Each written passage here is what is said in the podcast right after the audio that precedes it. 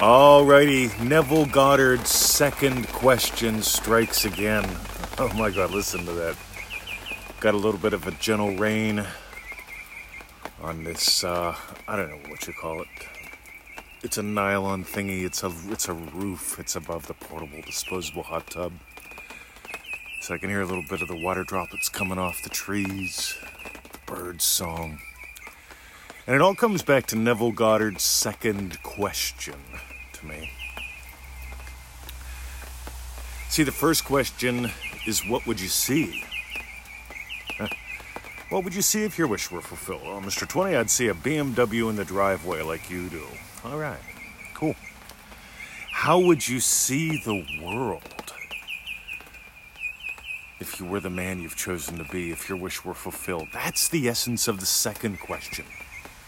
How would you see the world? Because when people tell me I, I if I was if I was a gazillionaire, I would see stacks of $20 bills on my kitchen table.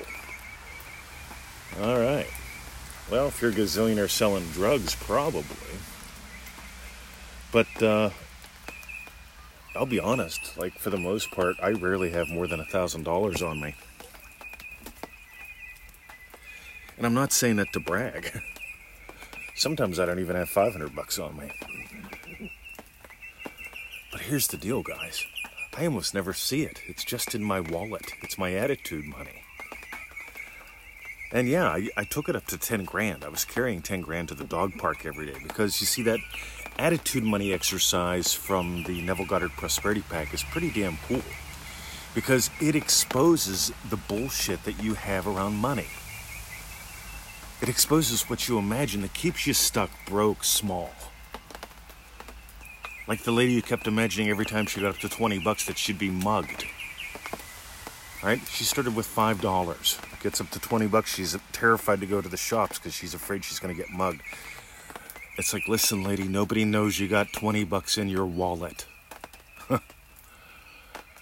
i suggest start with 100 bucks. Take a brand new $100 banknote, $100 bill, stick it in your wallet, carry it with you.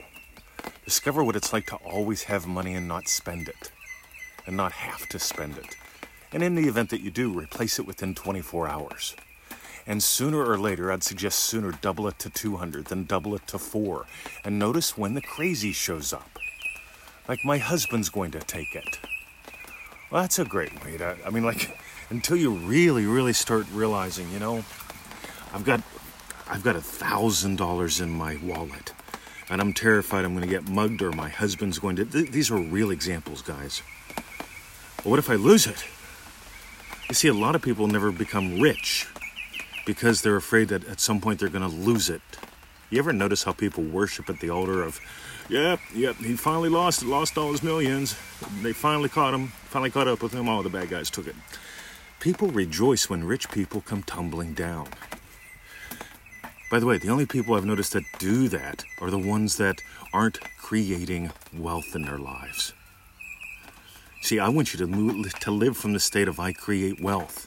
I don't want you to use that as a mantra. I want you to discover that, you know what? Whatever current level of wealth you're at, that you've given life to, you've accepted that as real. You've accepted that as what you'll settle for, and I want you to soar. Lovely fellow the other day sends me a, a, a, thing. He joins one of the courses. I forget which one, but he sends me a thing saying, Hey, I'd like you to check out my MLM if you want to make some extra money. Here's the link. And it's like, for God's sake, I'm not interested in extra money. I'm interested in exponential growth. You get that gets my attention. And when you start creating wealth, you get that there's a difference. Why would you trickle up when you can amp up? Write that down. Notice its attitude. In Dream Driven Day, we start with this. You know, one of the first bonuses we give out is the attitude of Abdullah call. And the attitude of Abdullah call, it shares this attitude that you need. It doesn't matter how well you use the tools if you don't have the attitude. Neville was going to settle for third class. Abdullah slammed the door.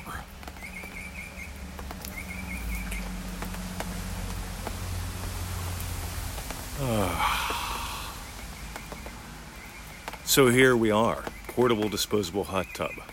6:15 a.m. Saturday morning. Not much traffic, lots of bird song. Here's another one.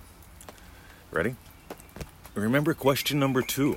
How would you see the world? And just notice when you look around, what do you see? how do you see it? Because how would I see my hometown if I went there visiting it? Because I'm a citizen of Australia now.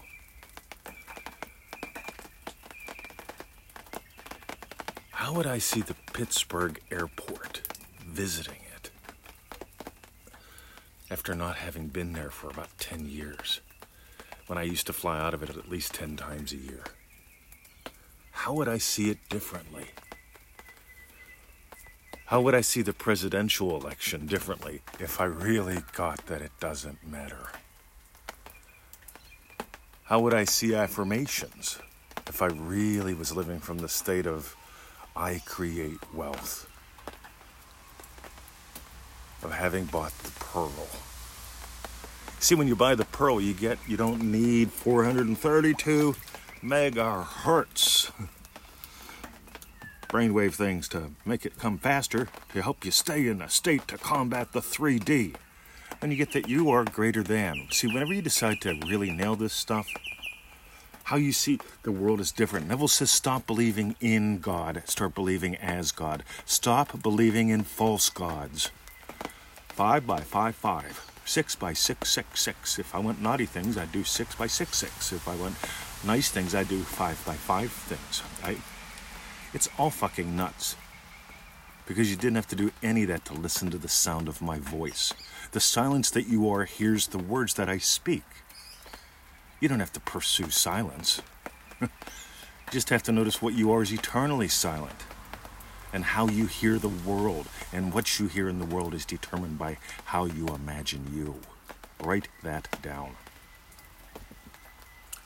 If you just got some gold, and fuck, I hope you did. Don't just fucking listen to this and, doze off.